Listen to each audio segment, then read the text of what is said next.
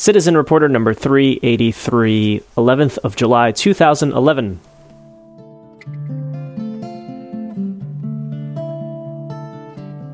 Bury me with a sword. What you and I need to do is learn to forget our differences. When we come together, we don't come together as Baptists or Methodists.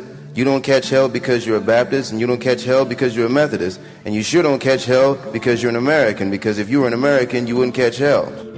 That's arranged by you to be formed by uh, changes and progress uh, very rarely are gifts from above. They come out of uh, struggles from below. Uh, and it's up to the answer to what's next uh, depends on people like you.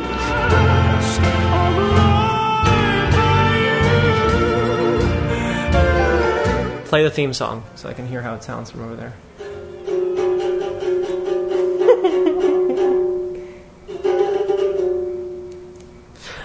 Hello, everyone. Welcome to the podcast. Today I am coming to you from Philadelphia in the state of Pennsylvania, in, the nation of the United States. Uh, Philadelphia, indeed known for its ukulele, one ukulele. And uh, I'm here amongst friends, which is the best place to be.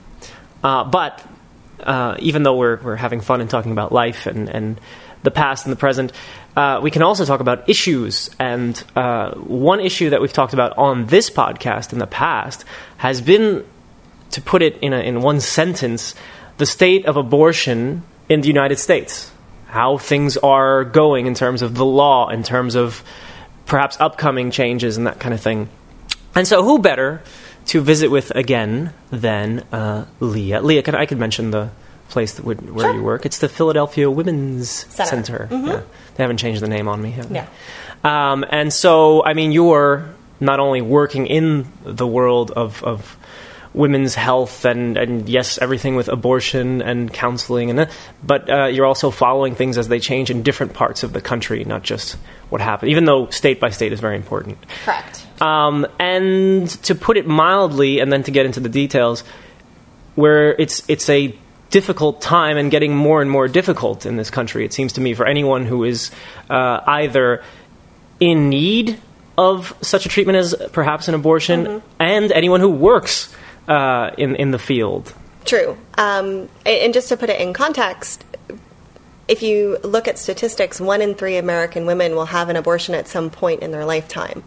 And so that should say something about the rate of women seeking abortions. It's not something that's changed since the 1970s when this started being tracked and documented. Yeah. Um, the prices of abortions really actually haven't gone up because we realize and understand that this is a, a service that women need, not just for themselves, but for their families sometimes.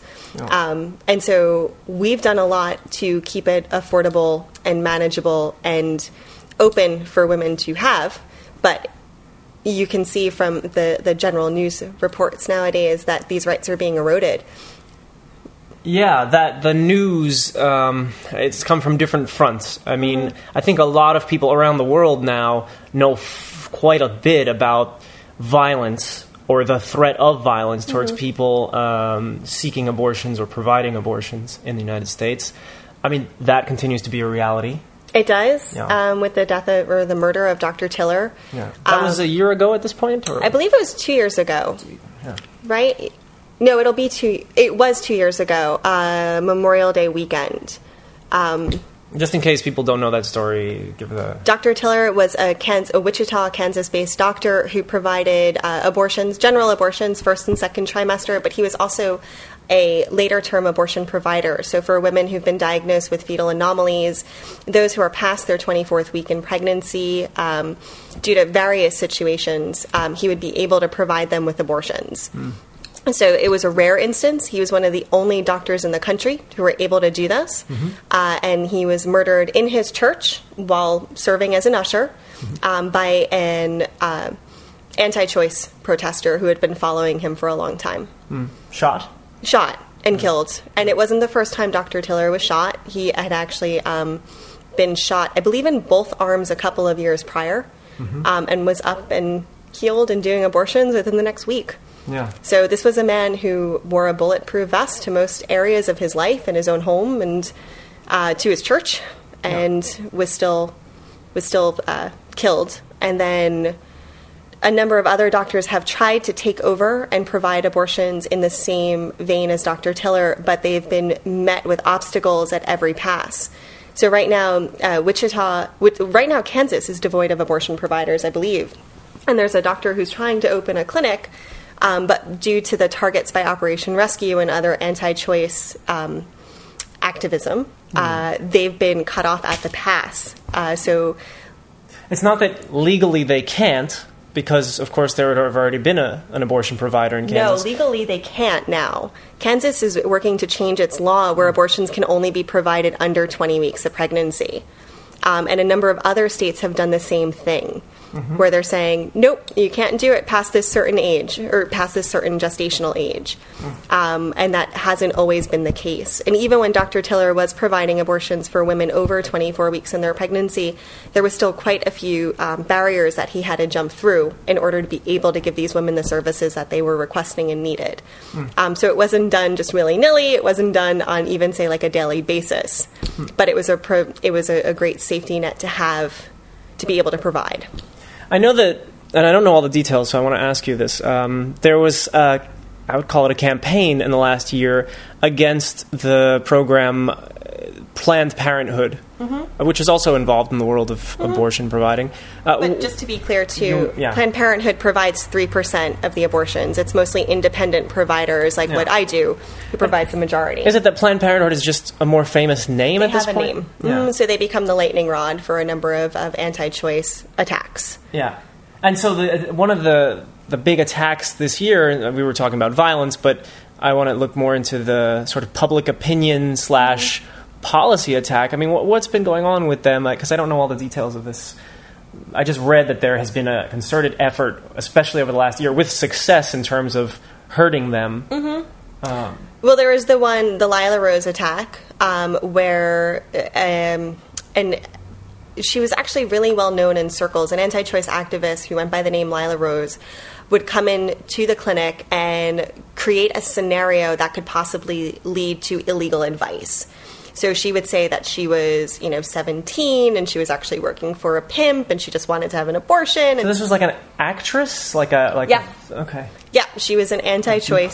hmm It was it was performance art in some ways. Yeah. Um, and she'd record these conversations, and she supposedly recorded Planned Parenthood um, employees giving her information like, "I don't want to know the age of your your boyfriend. You don't have to tell me the age of your boyfriend because in certain states." Um, with a, a certain, like if she were 15 and her boyfriend were 20 something, that would be considered statutory rape and would need to be reported. Um, and in that case, that could lead to more, sometimes more danger with, with girls and, and young women and their family lives and all of that. Yeah. But as health centers, they're usually mandatory reporters. So one, you can't tell someone not to give you that information, and once you know that information, it's a reportable offense. And so, what Lila Rose was doing was baiting these employees into doing that. And whether she did or not, I, I don't believe that I know whether or not these were actually um, reputable Right, re- the reports. I, I think they've been doing. debunked. That's what I was reading. But I do Uh, know that Planned Parenthood had to go through a, a massive overhaul in, in Uh, sensi- not sensitivity audit. training, but like Oh. training for their staff, and they needed to make it known that they were doing this and Yeah. and all of that. And their funding, uh, I think, is also. now I can't speak too much about Planned Parenthood's funding just because we're not recipients of it. So I know um, I know a little bit about the legislation that was looking to pass that would have um, defunded them Right, and all of that, but that doesn't affect us. Right, right. No, no, no, no. Right. I'm just talking about and thinking about the success of like campaigns like that. You know, where someone goes in, pretends to be someone she's not anyway, to purposely get them to say something, uh, Mm-hmm. perhaps illegal, and then as a result, you know, public opinion is against them. In the in the the legislative branch, they're passing laws to cut their funding, all based on sort of the lie, uh, because the lie becomes more powerful than than anything else. And what the anti choice folks are doing is that they're looking to quote unquote save women's lives. So they're doing this all under the name of we want to save women. Um, and right now, Pennsylvania is going through a massive issue due to um, Dr. Gosnell, who was a West Philly abortion provider, operating illegally. Um, he had been investigated. Actually, we, the abortion community in Pennsylvania, have lodged complaints with the State Department against him because he was doing unsafe practices, um, wasn't adhering to state and local laws, and the um, the uh, police force were actually investigating him due to illegal um, drug distribution. And that's what they ended up getting him on. They raided his clinic for illegal drug distribution and found unsafe conditions that he was providing for women who were having abortions. So it was the um, the horror chambers of Dr. Gosnell that he kept fetuses in jars, that he was doing abortions past 22 weeks. All of these things were wrong. His condition, oh my goodness, the health conditions that he was providing. There were cats around and you know litter boxes, and what the community was serving was basically poor and immigrant women, women who didn't know that there were other choices, like the Philadelphia Women's Center. And so they'd go to him, and he's also been, um, he went to trial, I believe, twice in the 90s for um, abortions that had serious health complications associated with them, and all of that kind of got swept under the rug. But when he was raided, since he is an abortion provider, all of a sudden the state of Pennsylvania stood up and said, Whoa, this is what every clinic must be like. And Oh. the other clinics in the coun- in the, the state were going, We're not like that. Come see us. You haven't you haven't done any inspections on us in 16 years. We've been policing ourselves. Yeah. You know, we've joined these organizations like the National Abortion Federation who will come in and routinely inspect our clinic because the state wasn't doing it. Mm-hmm. We are proud to provide safe, legal, good, healthy abortions for women. Yeah. And so now what the state of Pennsylvania is doing is they're looking to quote unquote save women's lives in the way that they want to regulate the clinics to be more hospital like, to have wider hallways, to have bigger ORs. Um, But they, so they want you to be more like what a private hospital. we they want us to be more like an ambulatory surgical center, which is more hospital like. And they can obligate you to do that? Yes. That's what they're looking to do right now. And what this really means is that um, the cost of an abortion for women would increase uh, a lot. The cost of running an institution, if I can call it institution. Yeah, uh, would increase yeah. a lot. It would, um, and and the other thing is that abortion has less than a one percent complication rate. You know, this is a safe procedure. This is something that can be done in an outpatient facility. It would be awesome if your own gynecologist could do it in the office. I find it really, you know, disheartening in some ways that you have to go to a separate facility in order to have your abortion procedure done.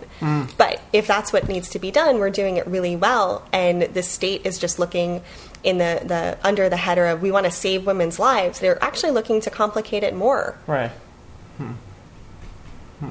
Do you get um, cases? I mean, I always think, well, if on a national level and then on a state by state level, if abortions are so difficult to get, more and more difficult to, to get access to, and so on, then there's going to be more cases of, uh, I mean, worse than what we've just talked about, um, illegal abortion, not illegal, um, unsafe abortions Right. going on. And I wonder, do you get people who show up uh, still today that have gone through some kind of uh, under the table Mm-hmm. procedure and, and then show up and have major medical problems because they went somewhere, you know, sort of in secret and so on? Well, the um, what we see more so nowadays for the self-induced abortion is we get um, Oh, that's the word. yeah. Um, I, I've I've heard stories from other clinics of, of women, mostly in rural areas, who don't have the access to abortion. Um, say that Philadelphia does. I mean, we have one, two, three, three or four clinics alone here in Philly. Um, but we're, we're talking that's great because you have your choice and there's a competition and it's healthy. But if you live out in the in, in rural areas. Um, and you don't have that access, and maybe you're underage and y- you have no vehicle or whatnot. I've heard stories of, of women paying others to, to beat them with a baseball bat, to um, hit them with a car. So, but I don't see most of that since we do live in a more urban environment. What I see are self induced medical abortions, meaning that they've taken something um, that they've gotten either via the internet or off the streets in some communities, like misoprostol. They take that, or it's an unknown pill, and they expect their quote unquote period to come on. It's going to bring down their period, their menstrual. Um, so sometimes we had, we're not sure what they took, and so that can be really. Um, a it could complicate the abortion that you're looking to have in a safe environment. Are these kind of cases increasing over the last, say, five years? Or? Uh, the statistics that I've read, just briefly, I believe that they are. Um, a lot in Latin American communities, so outside of the United States. Um, and what the community is trying to do to regulate that is to set up, um, to use the internet more so, to have doctors be available. And I think women on women on waves, Waves, are yeah. doing that too, where they're doing telemedicine to be able to administer um, the mifepristone and misoprostol or the other medications that would be used for a self-induced abortion at a certain stage in pregnancy and make this as safe as they possibly can. Hotlines have been set up in Latin American countries for you to be able to call and to get information about these medications and how to do it and take it and all of that. Yeah. So that's awesome. U.S. hasn't gotten that far just yet. We're, we're looking into the whole telemedicine thing for women in more rural areas because the medical abortion is actually a very safe option for women that they can do on their own at home. And so, like, as uh, a place where, where women can go for these procedures, and with all the drama involved with public opinion and the people standing outside every day, I mean, I've never seen, I've never been to your um, your place of work. Should I be Clinic. calling it clinic? That's the word that's, that I'm not using. Um, I've never seen it, but I've seen other clinics in in, uh, in New Jersey, actually. I think, Yeah. and then there's always like a few people, depending on where you go, just standing there with a sign every day, every day with a Yeah. cross. Usually it's religious. Um, that's that's every day in front of your place of work. Not in front of our place. We get them on Fridays and Saturdays, and fourth Saturdays tend to be our, our biggest day for the uh, most amount of protesters. Okay. We are above the largest daycare facility in Philadelphia. We have five stories of daycare below us who actually are very pro choice. Uh Um, and so that does tend to keep the protesters away quite a Uh-huh. Oh, bit. okay, okay. But on Fridays, we get. Uh, we get a handful, and then Saturdays we tend to get we tend to get slammed with them. But so I noticed over the last year, um, especially in the, video world, you, your your clinic is making an effort to sort of speak for themselves uh, as opposed to other people speaking for you or about you by putting out. It seems like a more like of a not an internet campaign, but a, a general campaign to explain what is going on inside and show and. Uh, We want to demystify it. I, you know, if this is, we want to normalize this in the world of medicine. And uh, on um, one of the videos that we put out, we have uh, one of our nurse practitioners talking about how if you went to a bad chiropractor, you would talk about it with your friends. If you went to a bad podiatrist, you would talk about it and say, please don't go there. When it comes to abortion, you don't talk about that. And that's why people kept going to Dr. Gosnell's clinic, is because no one was willing to talk about and say, I don't think that Something how I was treated was right there. Yeah. They don't realize that the standard of abortion care is different. And so when we get these patients who walk into our clinic, and I ask them about their prior pregnancy history, and they tell me that they've had an, another abortion or multiple abortions, I ask them where they had them. You know, and then when they tell me, I said, "Did you have a good experience there? Was it good, not just physically? Like, did you have any complications that way, but emotionally?" I think we're one of um, the most awesome clinics who actually go through a counseling session. We want women to talk about their feelings, about what brings them there, to have the forum for discussion for this thing that they might not be able to go home and talk about around their dinner table or even with their most loved ones because they feel that they've been they're going to be judged yeah. that they're wrong that they're bad and they're not bad women Right. But then the problem is that I don't know if you can gauge it, but it's hard to measure if you're succeeding, and by succeeding I mean if more women are willing and not just willing but talking about their experiences and instead of you know keeping it hush hush uh, amongst their friends or amongst their family um, it, it's very hard to measure if, if that's succeeding and, I, and I, I don't know if you are able to get a sense of that either. Um, I mean you live in a city that's perhaps more progressive so people might talk about things like that but you get to the suburbs and no one would dare I don't think still today talk about their experience uh, at an abortion clinic or something like that. I think the conversation needs to be brought up and, and that's something that i'm not afraid of doing. I think at first um, it was a difficult thing to say when people asked where I worked. I always struggled with, well, I work for a women's health facility. Yeah. And now it's like, not screw that. I work for an abortion provider. I'm their clinical coordinator. This is what I do. Do you want to know more about this? Tell me about your experience. Mm-hmm. And it opens the door because even if someone hasn't had their own abortion, um, they know someone who has. This this permeates every level of society, and so it, it, it gives people a chance to talk about something that they didn't think that they were able to. And I see this this this look of relief come across them, like you're a safe person that I can talk to about this. Yeah. And also, what we try and do at our clinic is we have a number of uh, we have a number of journals set up for, for women to write in. Oh, okay, yeah. Um, and so we leave them. We don't censor them in any way, shape, or form. And so you go through, and you're able to to see women's stories. You know what brings them there, what advice they have for other patients. Yeah. And the other thing that I do for women as well is I have them write letters to themselves. I keep a, um, a stack of note cards in my office, and I, if I see someone who's particularly struggling or says she might she might feel guilty afterwards, and we go back over, I say, well, what? Why are you here today? Why is this such an important decision for you to make? And hmm. we go over her list of reasons, and I say, how would you like to remind yourself of that? Mm-hmm. And she was like, what do you mean? And I said, you can write yourself a yourself a letter. letter. Yeah, yeah. Give it to me, address it, seal Yeah. it up. I don't have to read it. And then I keep them all in my drawer, and once every month or so, I clean out my drawer, and then I send them off. So that way, when it's a month down the line, when things might have changed a little bit, when this is an experience that, you know, um, might be a little bit on the back burner, it brings it up and it says, I trust myself to make good decisions. Like, this was the best decision for me at this point in time. Yeah. Thank you. You Yeah. know? It, it sounds like you've got creative and I think successful um, approaches towards these issues, like mental and, and uh, the writing of a letter to yourself and going on internally, which is the most important thing uh, because you, you're you're taking care of your patients first. Um, but then it starts to make me wonder what would succeed on that other uh, aspect of the public perception. And you know, you put out uh, videos. That's what I was talking about earlier. Right. Um, but what else could you do to get people to? I think it's necessary to think differently, uh, think in another way than they've been thinking, or so many have been thinking for, for a very long time. It's, it feels like it. Um, yeah, I, I just I start to wonder what innovative ways you could engage the public. Uh, Well, I think we engage the public on a daily basis because the women who come in for an abortion, they have their support people with them. Um, uh, particularly if you choose IV sedation, you're required to have one. And so we're getting a number of male partners, of moms, of, of, of siblings, Yeah. friends who come in and they see this, this welcoming, wonderful nature of our clinic. Mm-hmm. The fact that you know we, we say these hard words out loud, we invite them into counseling sessions.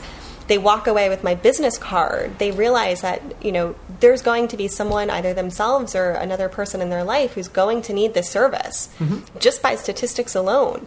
And that way, we can have them go out and come back into a good, safe environment where this is not a decision that's quiet. You know, mm-hmm. this is something that can be said in, in shared, yeah, yeah. it can be quite empowering. And the other thing that we're doing too is we have invited politicians. We're like, please come see us anytime. Walk into our clinic. You don't even have to tell us you're coming. We are always ready for you. Because Are they taking you up on that offer? Nope. Across one the board, has. no. Nope. And that's really, I mean, we have the state come in for inspections and all of that, and we are always ready for them because, and we never have to change anything because the care that we do is superb to begin with. So, but we want people to come in. Anytime I have friends in town, I want them to come see the clinic. I want to demystify it Yeah. to show them that, you know, what happens in an abortion facility is not scary. Right. It's, it's not horror movie ish. It's not Dr. Gosnell's clinic. Yeah. Hmm. I'm surprised about the fact that not any politicians. I mean, and that's state level, so there's a lot of people who. And it, it's not just us, Allentown Women's Center, um, Allegheny Reproductive Health, all of us, the independent providers, have said, please, particularly with these bills that have been passed in the Senate and the House now, and we're putting and the pressures on the governor, come see us. Yeah. We want you to come and see us because you're making these decisions for your constituents. Right. And the only person who I believe um, is on, how can I, I forget her name? She's a representative, she's a nurse, and she's the one sticking up saying, no, no, no, no, we can't pass this. This is going to hurt women. You don't understand. Uh-huh. Because she has that healthcare background. No one else on that panel does. Yeah. Hmm. So they're making decisions for, for uh, in an area which they have very little knowledge of, aside from the stuff that's made the news, which of course is, is the bad stuff. Hmm. When they, what about when they do these sort of? Uh, I imagine it's like on the federal level. You, if you're debating a bill or working on a bill, you have testimony from experts. that. I mean, do, do people representing your clinic, for example, get to go? Yep. Oh, okay. Yeah, um, we've sent people to have. Some Harris- good news. Yeah, I mean- we've been very involved in all of this. Um, So uh, we have a representative, or we have a number of them that go to Harrisburg. Um, this is also a community involvement. So the abortion community is incredibly tight and has very good communication. Um, and so we're, we're ready to go at any given time. On top of that, though, we ask patients if they'd like to talk about their stories, you know, to give this an actual personal side of things. Um, and so we've been uh, we've used patient stories with their permission about their abortion experience and what this bill would do. That's good. I mean, at the very least, that you you have some level of uh, representation or, and, Right. and the ability to correspond. But yeah, still the problem is that they could listen to you and then not take into account what you're saying. Yeah. Because I, and I think of it too this way. If um, and I hate thinking of it this way because I'm the one who gets to meet these women and hear their stories, but you know we still have this perception of someone who has an abortion is bad or dirty or you know Yeah. irresponsible. So what right do they have to even speak up on something like this? And that's the the profile that we need to change. And that's what we can work with with our patients and hopefully they can take this outside to the, the rest of the world Yeah. but it's a slow process, particularly when you have people outside yelling at you that you're going to hell or you're a bad person Yeah. or not a good mother. That's even worse. Not a good mother. Yeah. Yeah. Yeah. Yeah. I mean, one of the other things we've been talking about, and, and it's a theme that'll come back in this in my podcast. I think it's been coming back for years, which is that old theme of you have people who play roles in this life. People who have jobs. Uh, I should say their jobs, not roles. And then you might have a job that's perhaps someone disagrees with somehow, and and you have the people who say those people in there working in that particular place are evil. I've done it for big corporations myself. you know, those people are evil. And then if you actually sat with someone from that institution or whatever it is, you probably could get along. You could probably talk. You probably wouldn't agree on everything, but you could talk. You wouldn't want each other to be harmed. Right. Uh, you know, you would you would you could debate and discuss and maybe even find some kind of a compromise, but we don't we of course don't get that in this world, be it in, in the world of abortion uh, rights, but you know all aspects. And so it's amazing to me still that, and I know it's obvious, but there are people standing outside who feel that you not only that you're a terrible person, maybe you don't really deserve to live, uh, you know, and yet if you actually met uh, and you know you probably could talk if it wasn't for these lines that we draw and you know. There was a, I thought it was great. Um, others might have had different opinions. There was a conference that was in Princeton this past October. It was called Open Hearts, Open Minds. Terrible title name, I thought, but it was headed up by Peter Singer and Frances Kissling, or Frances Kisslinger. Fran- no, Frances Kissling. She started up Catholics for a Free Choice. Uh, Peter Singer is a philosopher based in Princeton, uh, mostly known for animal rights, but also the abortion argument. Um, and there was another main person who was more on the anti abortion side. And the whole point of this conference is that it was academic, first of all, uh, and that people from all sides of the abortion debate were coming together to talk about abortion. Yeah. And it was fascinating because it wasn't the the people outside who were just Shouting yelling. Yeah, it was an actual um, genuine chance to talk about pregnancy, abortion, fetal rights versus versus um, women rights, about adoption, how adoption enters into this, and I can see that growing over time. But there was, and we all got along. I, that was the other interesting thing is that every, there, there there were no protests. Right. You know, there there was very civil conversation, and you never knew who you were talking with, on what side these people were on. Although I think people kind of thought I was on the the pro-choice side because of you know striped socks and bright stockings and stuff. I didn't have just like my little headband and little Yes. matching purse. Um, but it was great because you would start these conversations, you know, hey, I really like your scarf, and then where do you work? Where do you work? And then because of the, the the social politeness factor, you'd have to continue the conversation Right. even when you found out, oh, you work for Operation Rescue. Right. Oh, and you work for an abortion provider. Yeah. What else can we talk about here? We have this opportunity, and it's not going to come up again. Yeah. Hmm. So I think it's possible, um, and I, I, I think those dialogues are important because both both sides or every side I think needs to really think about what it is that they're they're defending and what they're in favor for and make a conscious decision to continue to do that and not just act out of complacency or obligation. Yeah. Like I've been doing this for so long, this Right. must be right. Right. And I've so- been protesting every Yeah. day for five years. It's what I do every Friday. I'm committed. I'm committed. And at some point, No. you're just carrying out a, a sort of what is it? A ritual. Yeah, it's Um, and that's not right. And so every day I walk into the clinic and I'm like, do I want to do this today? Do I still think what I'm doing is right? Mm-hmm. yeah. I do. Yeah. Okay. Okay. Yeah. I know. I'm glad to have a little bit of an update. Because maybe not everybody remembers the last time you were on the show. It was a long time ago. It was. Yeah, we were in the. Well, we were somewhere else in Philly. anyway, um, Lee, I want to make sure that if people want to go, they can see some of the, the media that I was talking about, the, the video Yeah. interviews. Um, what's the website? You can go to iamdrtiller.com and there should be a link for the um, the provider stories there. It's Tiller, T I L L E R. Correct. Okay. All right. And Thank then They you. can always go to our website too, which is philadelphiawomenscenter.com.